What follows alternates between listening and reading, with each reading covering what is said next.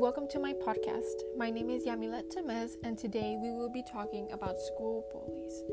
We all know that bullying happens every day, but do we ever try to put an end to it? Every school has a bully that everyone is afraid of, but why?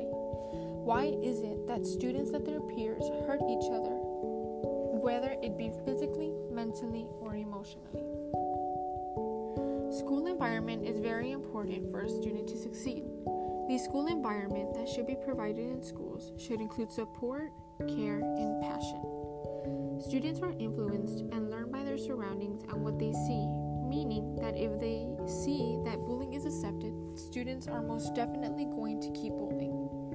If students see that bullying other students brings no consequences, they automatically believe that they aren't doing anything wrong and will continue to do so.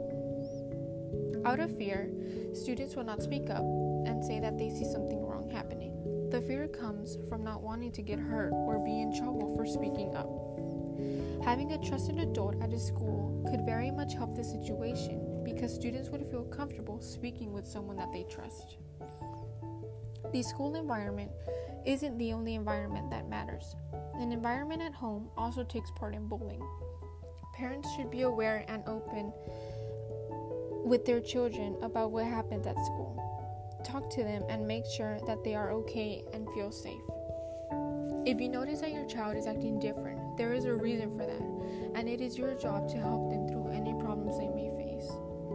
Every day, students bring each other down when they should be lifting each other up because that is what peers and friends are meant to do.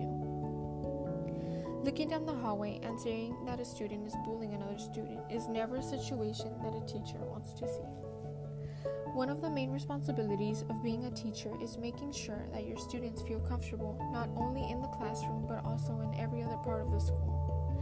As a teacher, I would never allow any kind of bullying to happen in my classroom or in the hallways. Respect and care should be taught to students in a way that they learn and understand that just because you hurt another student doesn't make you cool. It actually makes you feared by many. Lastly, it is important to remember that every day we add a new page to our book of life, and you are the main character of that story, and those around you are just side characters. Focus on how you want your story to be written and start your day off right. Thank you for listening and have a great rest of your day.